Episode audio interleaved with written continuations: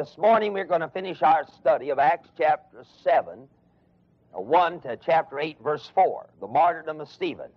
And I'm not going to take the time to review the history. Let me just briefly turn to Acts chapter 7 and show you the pattern of this. Acts chapter 7. Peter's, uh, Stephen's historical defense. First of all, he, uh, he, he, he covers the age of the patriarchs. Stephen defends himself against the charges that the Jews have leveled against him by reviewing Old Testament history. In Acts chapter 7, there are three ages, there are three divisions.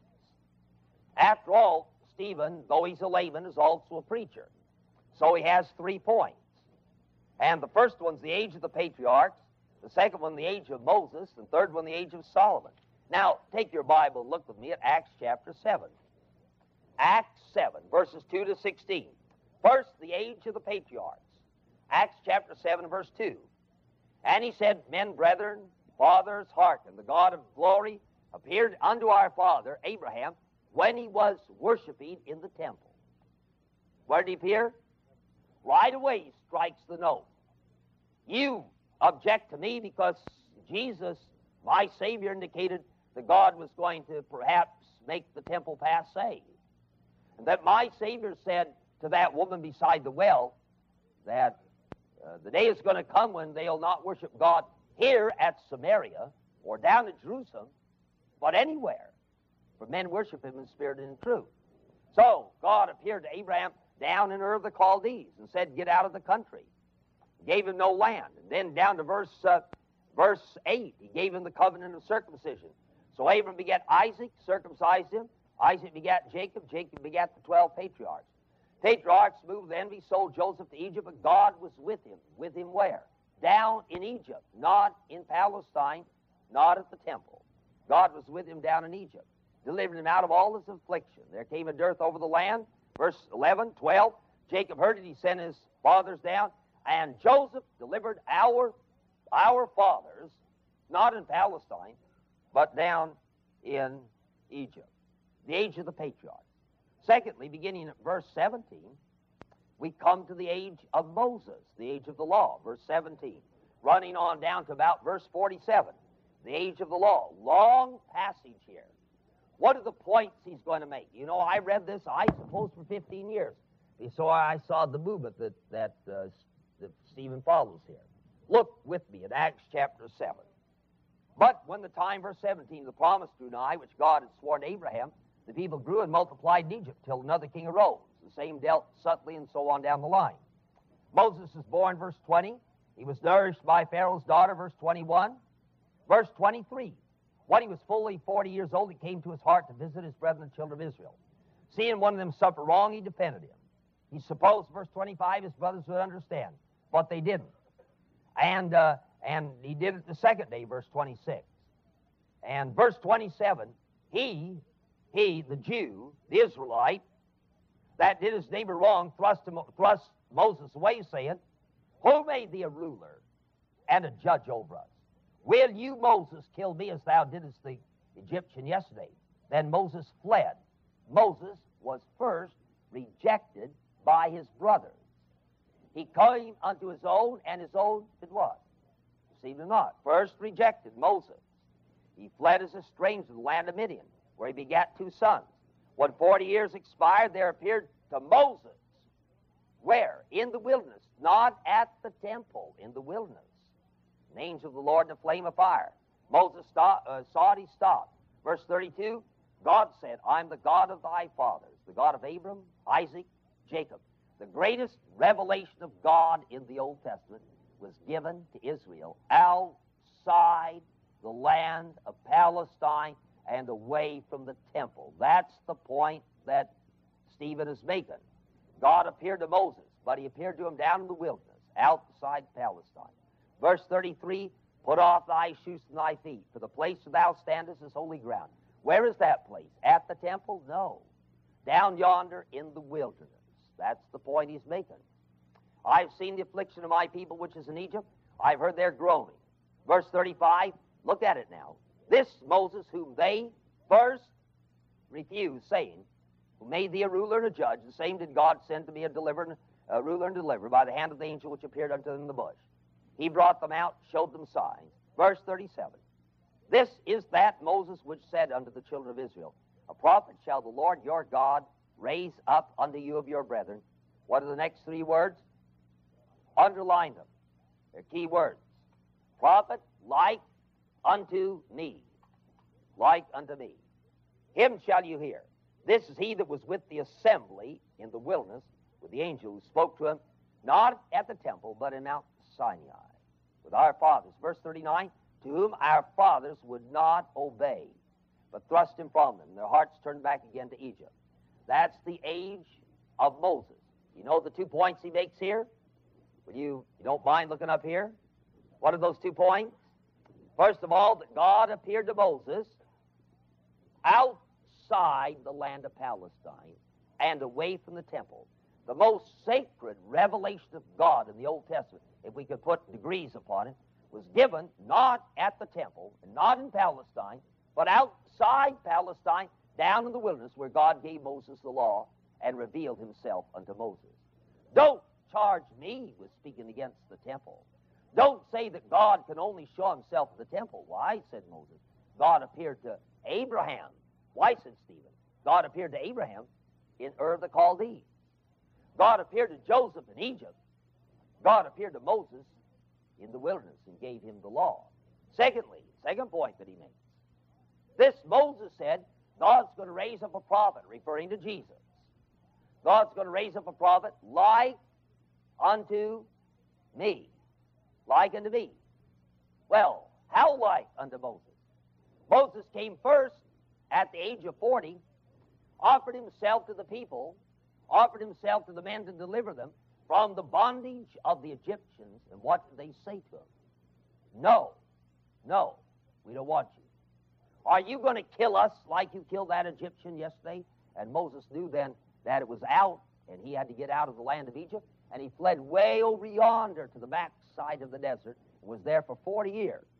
And about the time he was ready to draw Social Security, 80 years of age, see, God called him back, spoke to him out of the burning bush, called him back. He offered himself to Israel, and they followed him when he came to them the second time. The first time, rejection.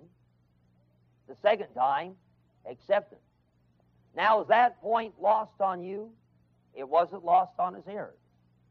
They knew the Old Testament well, see? And they could see the two points that Moses is making. And those two points were unanswerable. They couldn't stop Moses, couldn't answer.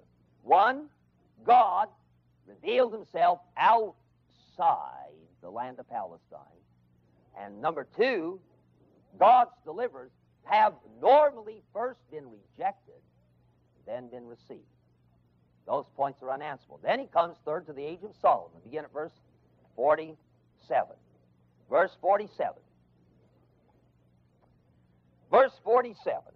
He says, um, verse 47, but Solomon built him a temple, the age of Solomon. First, the age of the patriarchs, 2 to 16. Second, the age of Moses, 17 to 46. Third, the age of Solomon. But Solomon built him a house. That's the temple. That's the thing they, they, uh, regarding which they were criticizing Stephen, and for which they brought him to trial. He spoke against the temple. God can only speak in the temple.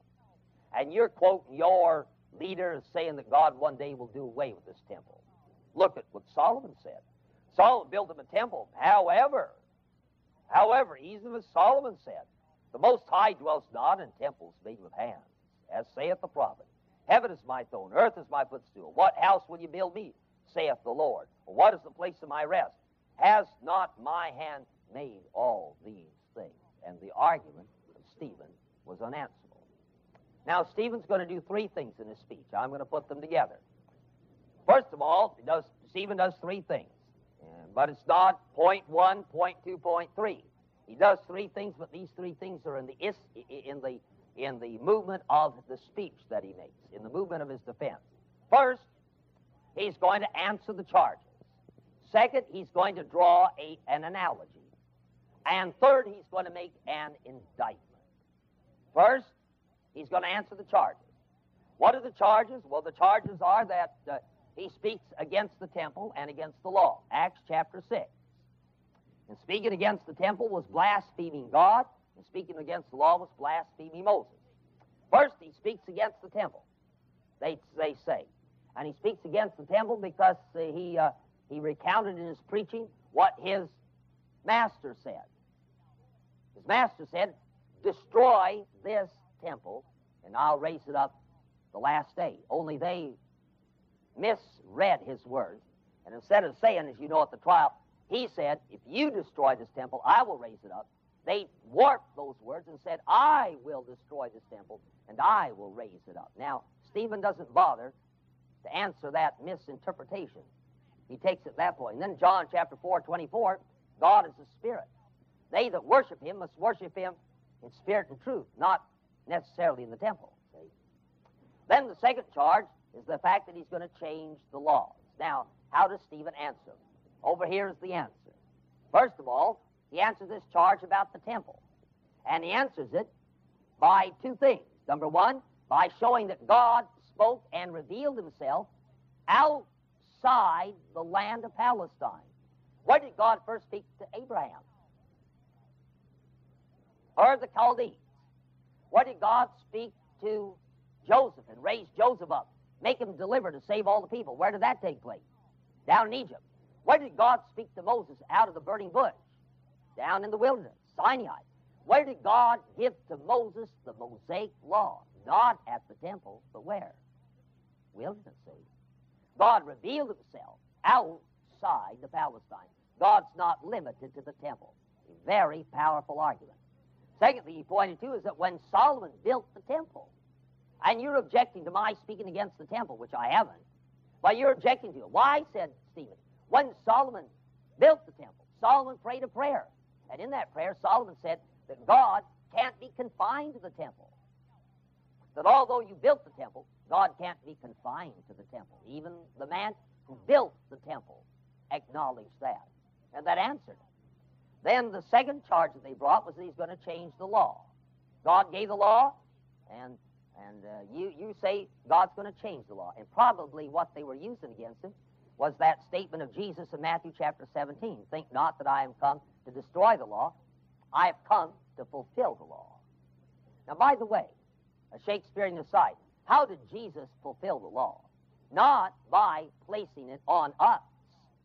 Because Peter at the Jerusalem council said, Why put ye upon the Gentiles the yoke of the law which neither we nor our fathers were able to bear? How did Jesus uh, what did Jesus mean when he said, I've come not to destroy it, but to fulfill it? Well, how do you fulfill the law? Well, here's the law in Memphis. Let's say here's the law about, about driving on Interstate 40. I've got to drive all the way up the other side of Cookeville this afternoon to speak tonight. And I'm going to observe the law, 55. But let's say that uh, there's a law. Don't drive above 55 miles per hour. Now, you can fulfill the law one of two ways. The law can be fulfilled and honored one of two ways. It can be honored, first of all, by observing the law perfectly and not driving above 55 miles an hour. That's number one. You can observe the law by obeying it perfectly. Or secondly, the law is honored when, if it is violated, its penalty is assessed and suffered.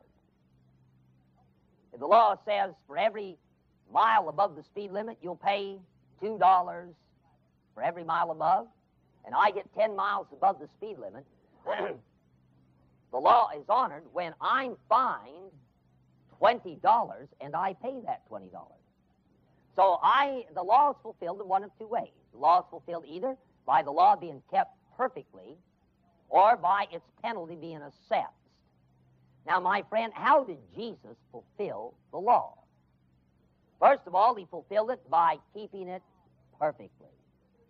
He kept the law of God perfectly, and he fulfilled it by keeping it perfectly. Secondly, that law was violated, the law of God, beyond even the law of Moses, the law of God written even the conscience of the pagans. That law was violated, and Jesus bore its penalty perfectly for you and me. So Jesus fulfilled the law first by keeping it perfectly himself, and by paying its penalty in your behalf and in my behalf. Now, I wonder if anybody knows what the word is which the Bible uses to describe the fact that Jesus bore the penalty of the law. Anybody tell me what that word is? Uh, well, that's what he. Uh, that's what Jesus did when he did this, when he bore the law, the penalty of the law. By bearing the penalty of the law, he satisfied the justice of God. The death of Jesus is a penal, two, vicarious, three, satisfaction, propitiation. The death of Jesus is a penal death. He bore it as a penalty. But since he didn't deserve it, secondly, he bore it in place of somebody else. That's vicarious. Bearing shaven, scoffing, rude. In my place condemned he stood. Or as Charles Wesley wrote, Amazing love, how can it be that thou, my God, shouldst die for me? Vicarious, substitution.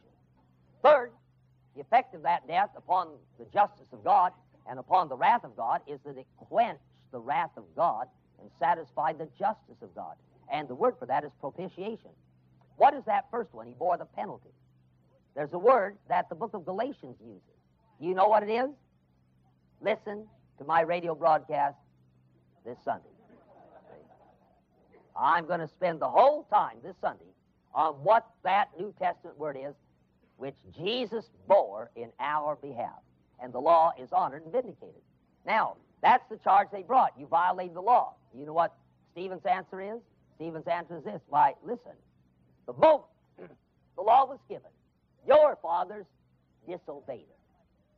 When Moses was up there receiving the Ten Commandments, your fathers are down here below the mount violating the Ten Commandments. They broke it on the very day that it was given. So don't charge me with breaking the law. That's, P, that's Stephen's answer to these charges that are brought against him. His answer. Now, secondly, there's an analogy, and I've already mentioned that. The analogy is this uh, because Stephen knew that although these were the charges, that underneath these charges was a basic objection.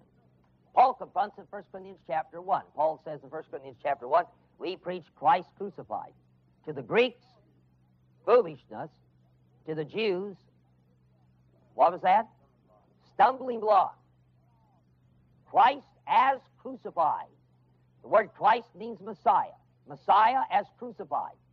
To say to the Jew of that day, a crucified Messiah was like saying a round square. They didn't go together. Matter of fact, when P- Jesus said in Matthew 16 to Peter, uh, I'm going to go up to Jerusalem and suffer many things and be crucified and rise again the third day. You remember what Peter said? That's wonderful, Lord. That will fulfill Old Testament prophecy. Now, you know that's not what he said. What did he say? That be far from thee, Lord, never. You're the Messiah. See, Peter just finished saying, Matthew 16, Whom do men say that I am? Thou art the Christ. The word Christ is Messiah. I guess you all know that the Hebrew word is Mashiach, Messiah. And when it's brought over the Septuagint, Mashiach was translated by Christos, Christ. So Christ and Messiah mean exactly the same thing. Come from the Hebrew verb Mashiach, Mashak, which means to anoint, to anoint. So Jesus is the Messiah, the anointed one of God. So when he asked Peter, Whom do men say that I am? Whom do you say that I am? Peter said, Thou art the Christ, the Messiah. Thou art the Messiah, the Son of God.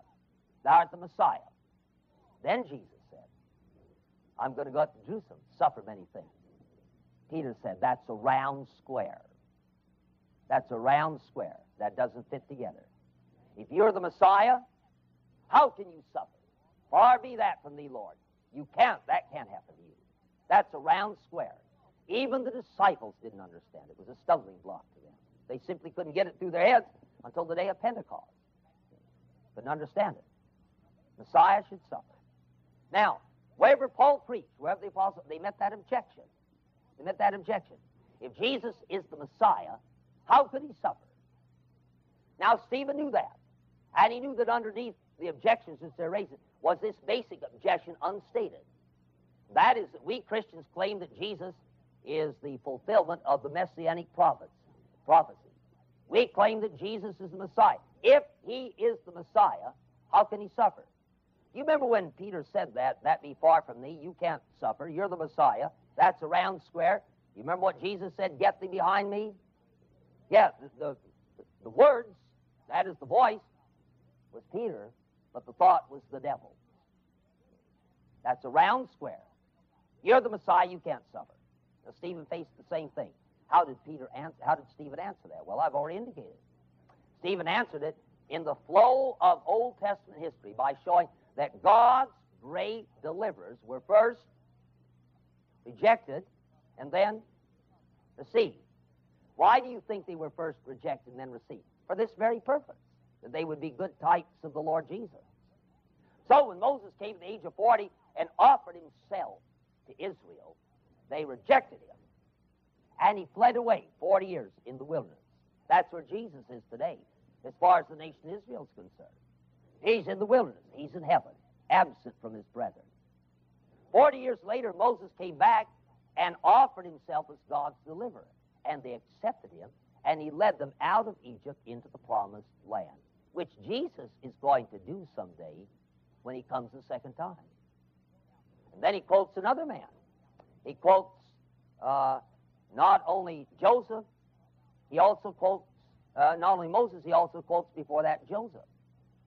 Joseph was first rejected by his brothers and sold into slavery. They wanted to kill him and lost to their mind. And he went down to Egypt and spent 13 years in the prison down there.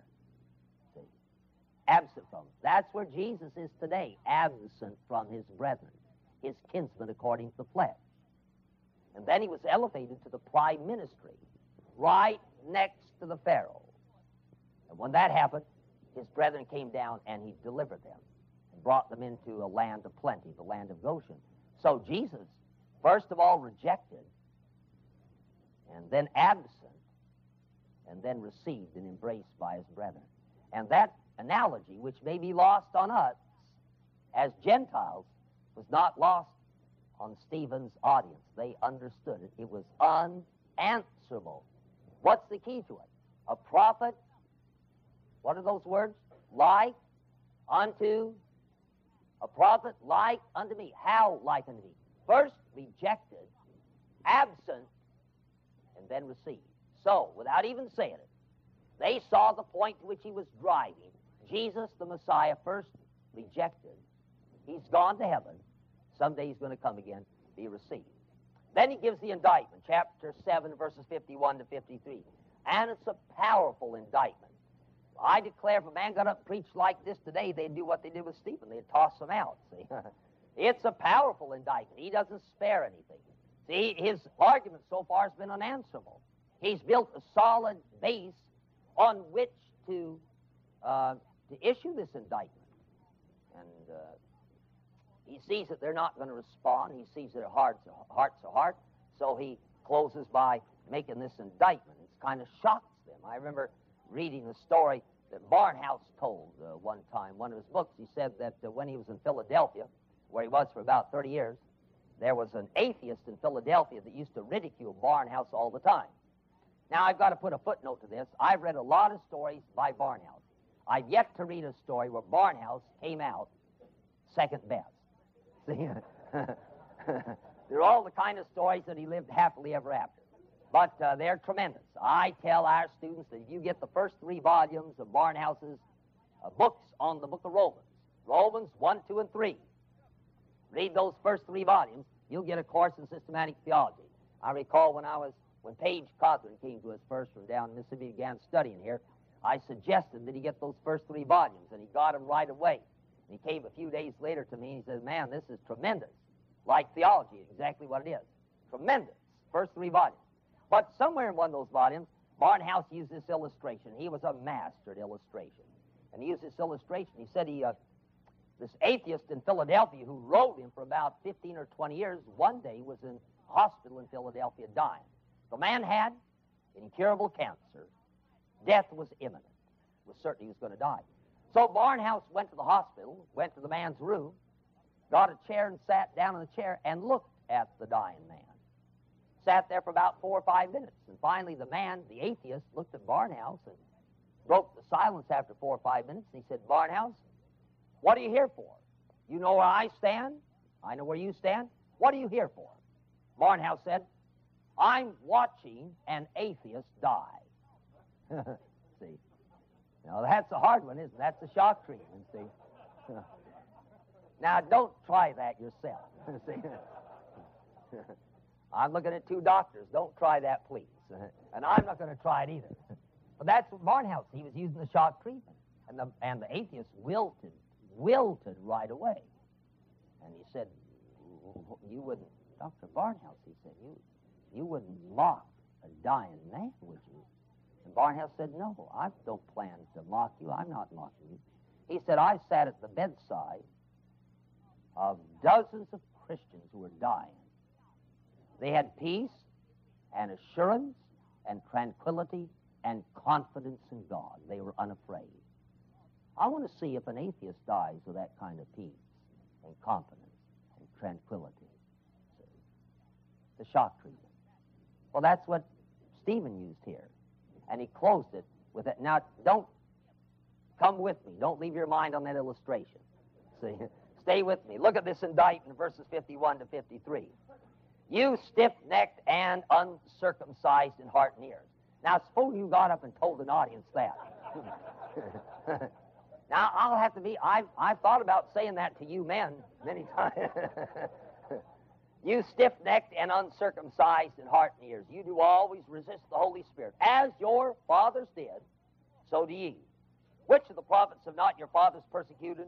They have slain them which showed before of the coming of the just one, of whom you are now been the betrayers and murderers, who received the law by your, your fathers, received the law by the disposition of angels at Mount Sinai. And yet they did not what? You charge me of disobedience? Listen, your fathers got the law, and the day they got the law, they disobeyed it.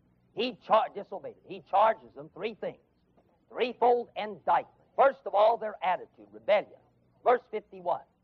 You resisted God, just as your fathers resisted God and were stiff necked and uncircumcised in heart, so you're just like your fathers. Matter of fact, my friend, that last statement of verse 51 is somewhat the key to this speech. You see that last statement? You might underline it. As your fathers did, so do you. Like father, like son. Your fathers were stiff necked and disobedient. You're just like them. That's the first statement. First indictment. Your attitude, rebellion. The second, the second indictment is this. You killed the just one. Verse 52.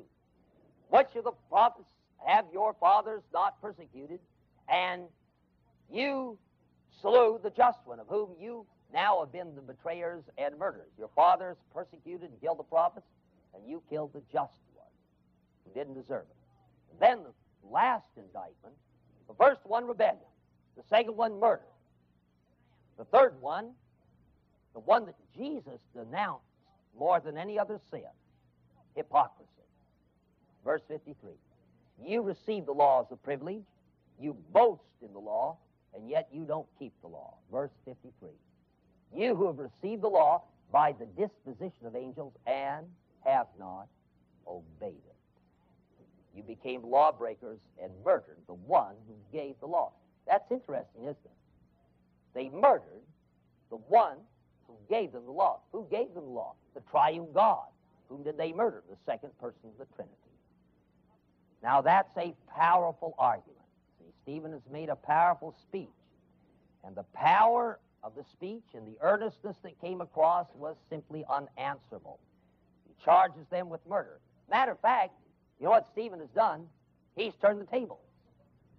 They were the accusers at the beginning. He was the man on trial. When it's all over, they're the ones who are on trial, and he's the accuser. And he accuses of rebellion and murder and hypocrisy. Now, they can do one of two things. He did the same thing. Peter did the same thing in Acts chapter 2. What did the men say in Acts chapter 2? They, they did the first thing. What must we do? Yes, we're guilty of what you said, Peter. Now, what, what shall we do? They repented and trusted Christ the Savior. But these men didn't. The only outlet, the only alternative was to stone Stephen, to put him to death, and that's what they did. We, verse 4. We got two things here. This is the stoning point three on your outline, the stoning of Stephen, and the consequence of his death. First, the stoning of Stephen, chapter 7, 54 to 60. Second, the consequence of his death. All right, let's read these verses, look at them, and then draw the conclusions. Verses 54 to 60, the stoning of Stephen. When they heard these things, that is, these um, his auditors, the Sanhedrin, and the mob, when they heard these things, they were cut to the heart, and they gnashed on him with their teeth. When I used to read those passages in the Gospels in the book of Revelation that says that men that hate God are going to gnash their teeth, in the tribulation when men are suffering and hate God, they gnash their teeth. I always thought that meant gnash their teeth in suffering. Well, they're suffering so much they gnash their teeth. One day I discovered that that's not what they meant. That these men who are unrepentant in the book of Revelation, who are suffering the terrible judgment of God, remain impenitent and they still hate God and they gnash their teeth in hatred against God. By the way, will there be growth in holiness in heaven? Yes. Will there be growth in evil and sin in hell? Yes. Will men get worse in hell? Yes. What if a man, why does God punish men eternally in hell?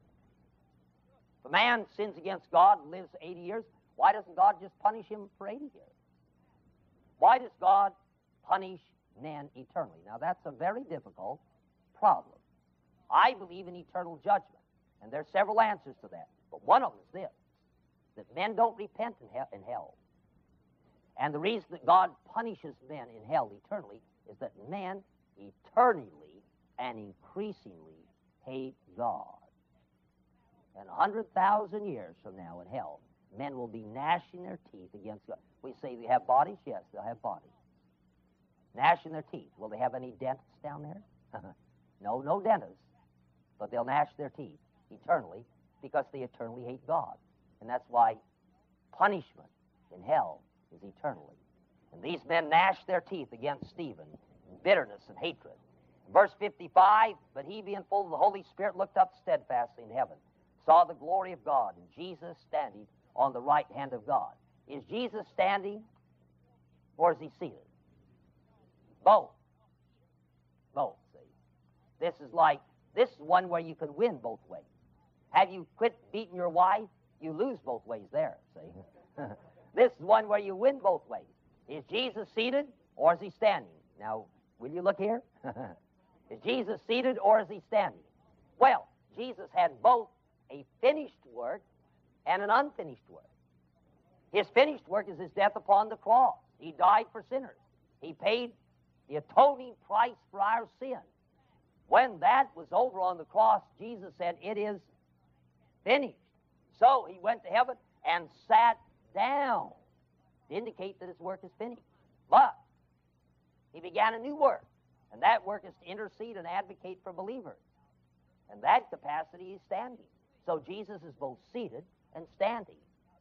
Related to his work in behalf of sinners, he's seated. That's over. That's finished. Related to the work uh, to us believers, his work goes on. He started a new work. That's the unfinished work of Christ, and related to that, he's standing. And one of them is to protect his saints. And so when Stephen looked up into heaven and saw Jesus, he saw him standing. You think this was a real, visible thing? I think so. You think he saw Jesus bodily? I don't have any problem with that at all. I wrote my doctoral dissertation on the conversion of Paul. And the same psychological arguments that are used to get around the visible bodily resurrection of Jesus are used, the same ones, to get around the visible bodily appearance of Paul, of Jesus to Paul. And I, they, uh, they have, you know, I settled this long ago when I settled my conception of God. I believe that God is infinitely powerful and great. I don't think there's any problem. If God created this universe out of nothing, there ought not to be any problem of God appearing visibly and bodily to Paul and Stephen. And I think that God, that Jesus appeared visibly, bodily, to Paul on the road to Damascus, and I wrote my dissertation on that. And I think that Paul, that Jesus appeared bodily to Stephen, that Stephen saw Jesus visibly. Now you say, how did Stephen see over several hundred thousand miles? Well, our telescope can't get to the end of the universe. And if Jesus is in the third heaven, how do you get see that? I don't know. That doesn't trouble me. Probably wouldn't have troubled you if I hadn't raised it. See? but you know, down the line, some kid's going to think about that. See? And uh, uh, that's no problem to me. I say, how long? Uh, you know, how I ask him, how long does it take you to think to heaven and back? You can think to heaven and back? Yeah. Well, if you can think to heaven and back, then the new body's going to be able to get to heaven and back just the same speed, see? And I don't know how. But I think that Stephen saw Jesus bodily and visibly. I don't think it was simply a vision. I don't think he was hallucinating. I don't think he was taking some form of LSD. See? I think he saw him bodily and visibly standing in heaven to encourage his child as he was dying. Verse uh, 57. Then they cried out with a loud voice, stopped their ears, stopped their ears. They couldn't take what Stephen was preaching. Today they go to sleep. See, he stopped their ears and ran upon him with one accord. They cast him out of the city and stoned him, which was a Jewish mode of death. And the witnesses laid down their clothes at a young man's feet whose name was Saul. Now you know that in according to Old Testament law, the men who witnessed against the man had to cast the first stone. Remember what Jesus said? John 8. The woman taken adultery. So here were the witnesses that brought false witness against Jesus. And they had to cast the first stone. Now the reason for that law was that it, it that obviously was to slow a man up from bearing false witness. If a man had to cast the first stone and, and stone a man to death, he would think the second and third and fourth time before lying bringing a false testimony. But the consciences of these men were seared. They didn't have any problems there. So not only did they bear false witness against Stephen, they picked up the stone, they probably threw him over the edge of the cliff. While he was lying down there over the edge of a small cliff, they took these stones and threw him down and stoned him to death. They stoned him to death. Now, how did they get away with this? When Jesus was crucified, the Sanhedrin had to take Jesus to Pilate and Herod. How did they get away with it here? Well, the reason they got away with it, two things. Number one, this is mob action. But the second reason is that Pilate was near the end of his rule. Pilate ruled in Palestine as the governor or procurator from about 26 uh, AD to about 35 or 36 AD. This is near the end. And near the end of Pilate's rule, Pilate simply did not have control of the government as he did when they put Jesus to death. It had slipped away from him. And so consequently, the Sanhedrin had a lot more power. And they stoned Stephen and put him to death. Verse 59. They stoned Stephen. Stephen called upon God, saying, Lord Jesus, receive my spirit. That's beautiful, isn't it? I read and studied this last night, and I confess to you, I hope you don't mind me saying this, that I almost uh, cried when I read this story once again. There was Stephen dying. You know, the average man would be cursing these guys like everything. Here's Stephen calling upon Jesus. Lord Jesus, receive my spirit. One of the men who made a profound influence upon my life was Brother Sam Reed, our bookstore manager, years ago. My fourth boy is named after him. I had two people that made a tremendously profound influence on my life. One was a returned Methodist missionary, and the other was Sam Reed. And as his wife, who's still living, lives here in Memphis, said, you know, one day after the day, the day I went to the hospital and he was already dead when he arrived, she said, Jim, you know that Sam loved you better than he did his own brothers. And I said, I know that. She said, I said, how was it? Well, she said, when we called the ambulance and he was dying, he was kneeling in his bed and he was, he said, uh, he was just saying, and this is so, if I said it, it would be, I'm not built quite like this, but Sam Reed was. And he said, uh, she told me, she said, he's dying. He was crying out in prayer. He said, Oh, Jesus, I love you, I love you, I'm coming. See? And he died beside his bed. And I held the funeral along with George Hearn. And here's Stephen. Lord Jesus, receive my spirit, ready to come. Gentlemen, I wonder if you and I can say that. See? I wonder if I'm ready to die because the man that's ready to die is the man that's ready to live. And if I were dying, could I say, Oh, Jesus Christ, receive my spirit. I'm ready to come. I'm looking forward to coming. And then he thinks about these men that killed him. Look in verse 460. And he kneeled down and cried with a loud voice, Lord, strike these rascals dead. Is that what he said? I don't want to be facetious. What did he say? Lord, lay not this sin to their charge. See, he, he had walked with Jesus Christ so much, so intimately, that he captured his spirit. When he had said this, he fell asleep. That is, his body fell asleep. His soul didn't. All of Seventh day Adventists. His body fell asleep, not his soul. Now the consequences. We'll touch on this next week. Look at verses chapter 8, verses 1 to 4. That goes. 8, 1 to 4 is the bridge between the first section and the second. Saul was consenting to his death. First of all, verse 57, they laid the clothes at Saul's feet. Then he makes an advance. He was consenting to the death. And then in verse 3, Saul assumes leadership in the persecution of Christians. So Saul was consenting to his death. That time there was a great persecution against the church, which is at Jerusalem. They were all scattered abroad throughout the regions of Judea and Samaria, except the preacher. The laymen were scattered, and the preacher stayed in Jerusalem. But the laymen got out, got involved in doing what Jesus commanded them to do get out in Judea and Samaria. Devout men carried Stephen to his burial and made great lamentation over him. As for Saul, he made havoc of the church, entering into every house and hailing men and women, committed them to prison. Therefore, they that were scattered abroad went everywhere preaching the word. Now, I want to close by saying two things. Next week, I'm going to point out, underscore the consequences of this first martyr. Do you remember what Joseph said when his brothers came to him, and especially after Jacob died, and his brothers thought, well, now, now that our daddy Jacob is dead, Joseph is going to do what he's wanted to do all along. He's going to take it out on us and beat us up. And when they said that, reveal what was on their heart to Joseph, you remember what Joseph said? You meant it for evil, but yeah, that's therefore I'm not going to take any vengeance. Now, here's the same thing. Here's a great act of providence, and I want you to listen carefully. And I want to say two things, you'll be through. And I'm going to expand this a little more. Here's a great act of providence. And that act of providence indicates that God uses a, an apparently evil thing to accomplish his purpose. God used that apparently evil thing. 13 years in prison, sold into slavery, down yonder in prison um, in, for 13 years.